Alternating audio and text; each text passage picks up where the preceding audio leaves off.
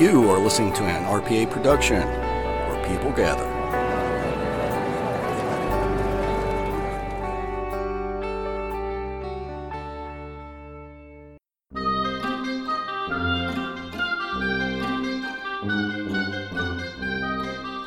Ladies and gentlemen, Real Paranormal Activity is proud to present Terry's Mysterious Moments.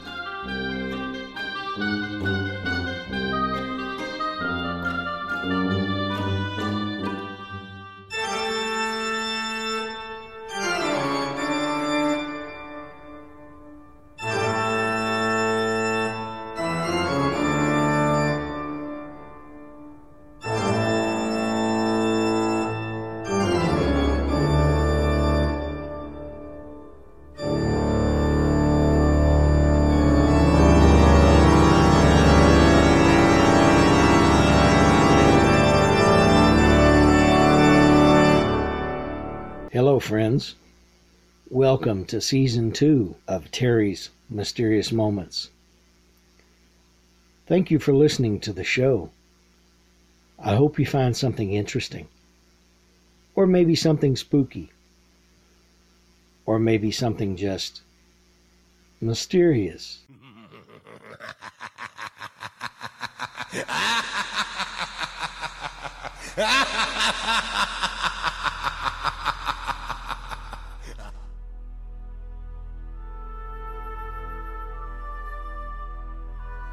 Good evening, everybody. This is Terry with Terry's Mysterious Moments. Continuing with my theme from last week on haunted hotels, I want to talk about some hotels that are located in San Antonio. One of them being the Menger, which I've talked about before. Seeing as how I used to work there, I had some experience in the Menger, not visual, but more of a, of a feeling that I had when I was in the hotel. I had a I had a very definite feeling of apprehension going into some places of the hotel. I had vivid mental images of things that weren't there. So the Menger Hotel has an aura about it that'll make you a little freaked out if you're in there.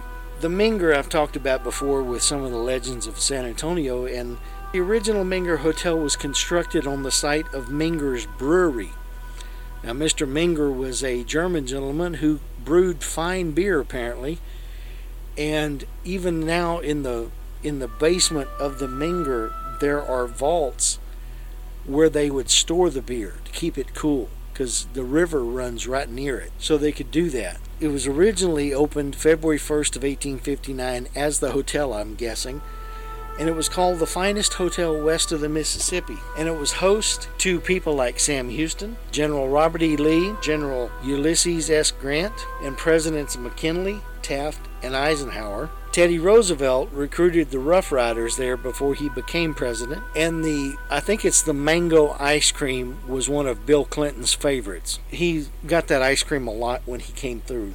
The Menger has a history of hauntings, one of which was a hotel maid named Sally White, who apparently had a common law husband who didn't trust her, and they had a, a, disagreement of some kind, and he wound up shooting her. Well, she was injured, so they took her back to the hotel to take care of her, and she died at the hotel a day or two later. So the hotel paid for her entire funeral, her burial, coffin, everything else. Well, people have reported seeing Sally still at work, doing things that she would be doing as a maid in the hotel. She walks by people and then disappears. And it's a common thing for people to come up to the, the management the desk workers there and say that they've seen something or they felt something, something happened in their rooms or in the hotel hallways. There was one story told about a little boy named either Leonard or Lawrence who haunts the place. Now, there is nothing else known about Leonard or Lawrence. No idea why he haunts the place. No idea how he died. There's just no way of knowing. One of the managers said that he had his own encounter with the spirits of the Menger, and once, while looking at a photograph, he started to notice that the lights in the room were dimming. And quoting him, he said, I feel like someone is standing behind me and is literally trying to bore holes in my head, he said. I turned and there was nobody there, and I felt a feeling of panic. Well, I don't blame him. There was another story involving the child of a guest who stayed at the Menger, and the manager that they talked to said he believes that children can see things adults can't. Well, this lady who was staying at the hotel, the Menger, in 2013, and she took a photo that could not be explained. In the photo, there's a child in red walking by and a dark figure behind the child. She looked at the figure right after she took it and quickly noticed what she had captured on the camera. She said she showed the picture to the people who were with her and even asked the parents of the child. Nobody knew who the dark figure was or could explain where it came from. The lady said she believes it could possibly be the ghost of Sally White. Sally, like I said, was a maid died in the hotel. I am I'm kind of at odds with spirit photography in some ways, especially the digital age, that a very innocently taken photo can be misconstrued by people who want to misconstrue it, and it could have just been somebody walking by behind the little girl dressed in dark clothing. I don't know. I've never seen the picture, so I can't say yes or no, and I wasn't there, so I don't know the, the facts behind the case. That's all I have about that. Of course, in the Menger, they say that Captain Richard King, who was the owner of the King Ranch in South Texas, stayed at the Menger quite often and even had a room that was his room. That's where he died, and people have seen his spirit walking into the room through the wall where the door used to be because the rooms have been changed up a little bit since then. In my experience, the Menger bar is spooky because when I worked there, I did security from 9 o'clock at night till 5 in the morning. So as I made rounds through the hotel, I had to pass by the bar quite regularly. Well, I would look in the glass doors and the light wouldn't penetrate very far. There was absolutely nothing to be seen beyond just about a foot inside the hallway. The strange incidents that I've had in the Menger were there was a, a little hallway where I had to do a key check, which is a, a fire check, insurance check for the for the hotel and the hallway was only about six or eight feet deep. But I had to step in there, and it was an exit to an outside door. And I had to step into that hallway and do this key click. And I had the most horrible feeling of terror while I was in that hallway, like something was going to get me.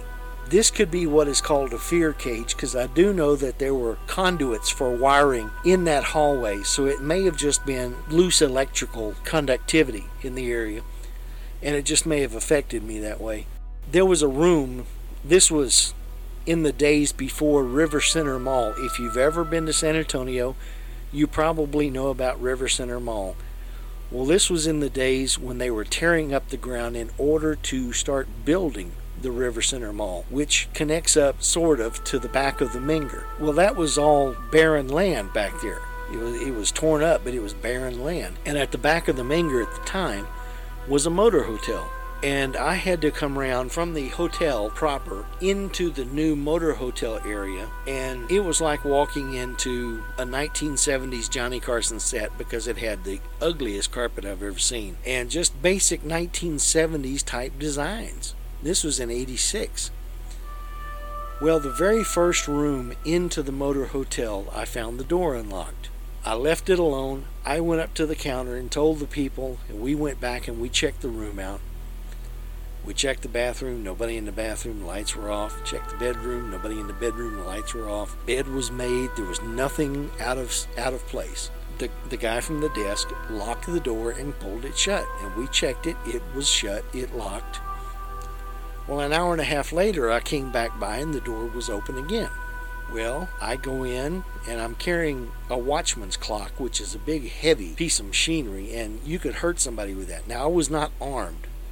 I was brand new into the security service and I was not armed yet.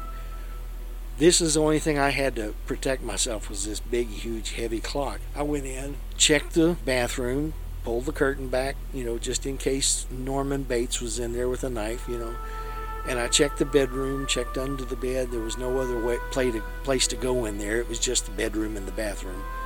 Nobody in there, so I turned out all the lights, pulled the door shut, made it sure it locked, went by the counter and told him again, hey, that door's open. Well, an hour and a half later, I made another round. And you guessed it, that door was open the third time. I left it alone and I went up to the desk and told him, You need to go shut that door. And that was the last I checked on that door. It never happened again in the time I was there. I was only there for three weeks, but that was five nights a week. So 15 days I spent at the Menger. I never saw anything. I just felt weird at that place because it reminded me of an old, what I would think an old riverboat, you know, gambling riverboat would look like. Just because of the way the halls were not 90 degree, they were curved at the corners. So it was kind of weird. Well, there's another hotel here in San Antonio called the Emily Morgan. And the Emily Morgan is one of the kinds of hotels that I call foo foo because it is expensive. The Emily Morgan Hotel was originally a medical building. It was born of marble rock before it became one of the most luxurious hotels in San Antonio. The Emily Morgan originally opened up as the Medical Arts Center. There were doctors on each floor, and then, then above a certain floor was the hospital part. And they had to have the windows where they could open them because, you know, in the hospital, there's sick people, there's sick people with wounds, there's all kinds of nastiness in a hospital. So they had to have the windows openable to let the air blow through and take some of the smell away. Their morgue and their crematorium was in the basement. The building was built as a 13 floor tower and built to resemble the Flatiron building in New York. It's triangular. It lasted a long time as a medical building, and then it quit being a medical building and became an office building for just general office work. Well, then it became the hotel in 1984, and almost immediately stories of ghosts began circulating.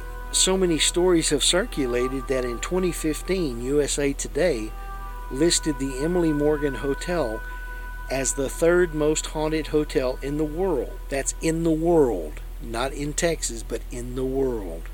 In 1924, that's when they first built the building. It became the first skyscraper west of the Mississippi, and they really fixed it up to look like a big city building. They had gargoyles all over it. It was Gothic Revival architecture. The place looks like it belongs in Germany or something. It's just the building does. The bottom three floors and the top three floors were glazed with a terracotta finish, which means it looks different from the rest of the building and the middle seven floors were made out of a light colored brick. They put these gargoyles climbing up one side of the building and they put a bunch of them around the top, and it's just noticeable to see all these critters climbing up the building. They decided to style the gargoyles after all kinds of medical miseries. There were some with a perpetual toothache, their mouths gaping wide, and others clutched their bellies in pain, things like that. In 1926, it opened as a medical facility. Then later on, in 1976, became an office building.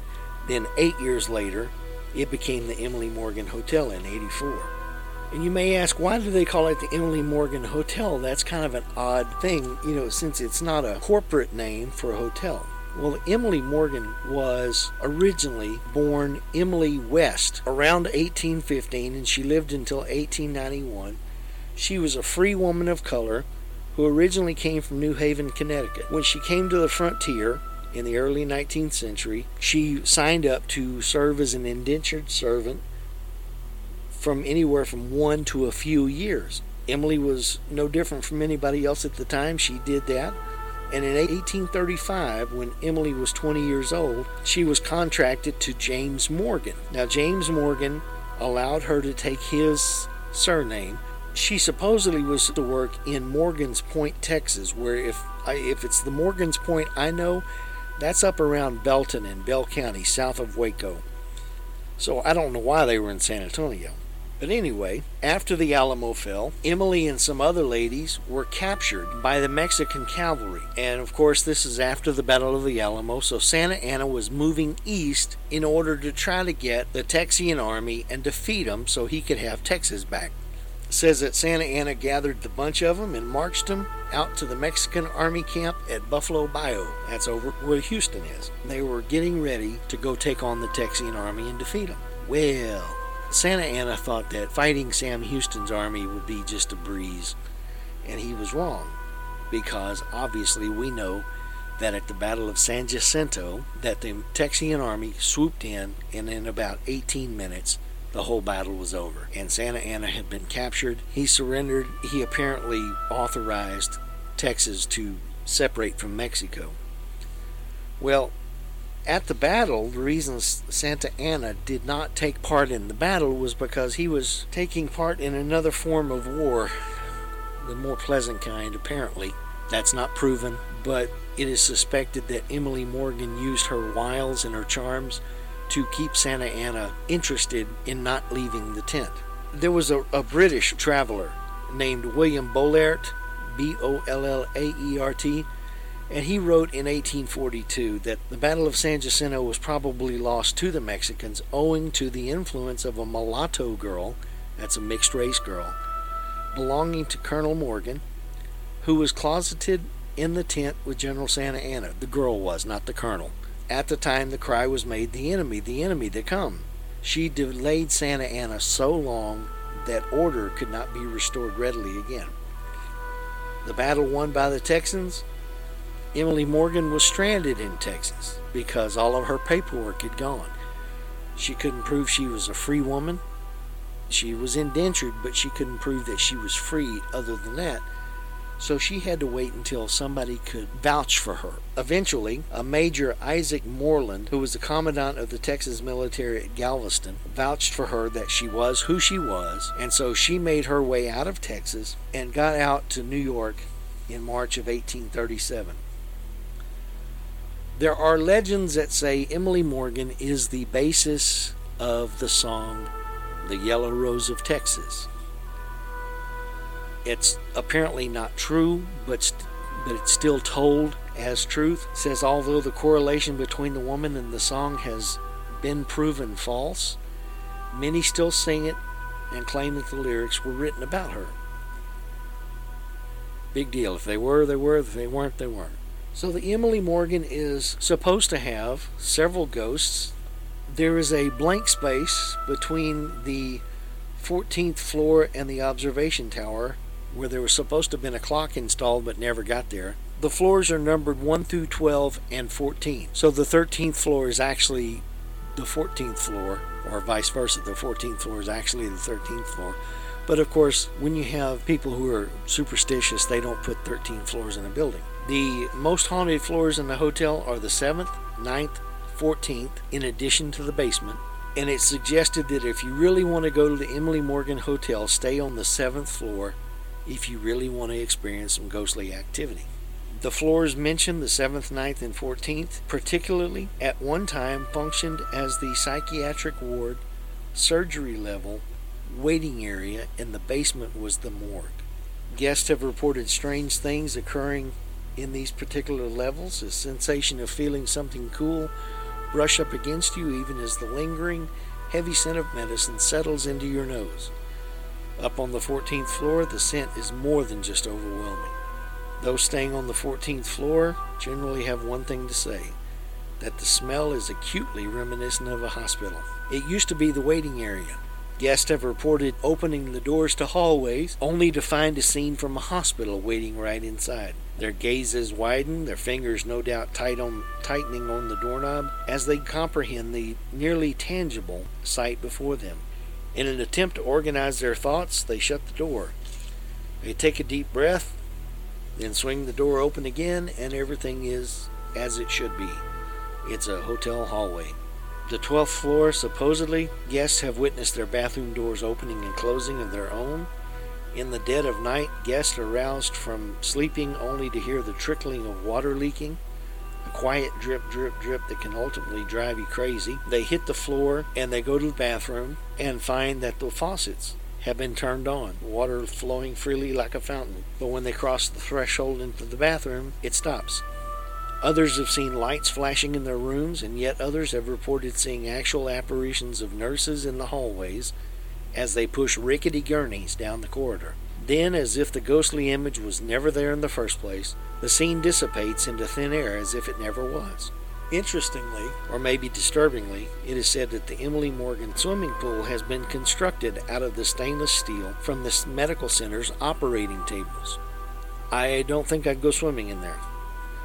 It says that the elevators in the Emily Morgan will go up and down by themselves. What people don't seem to understand that this may not have anything to do with spirits.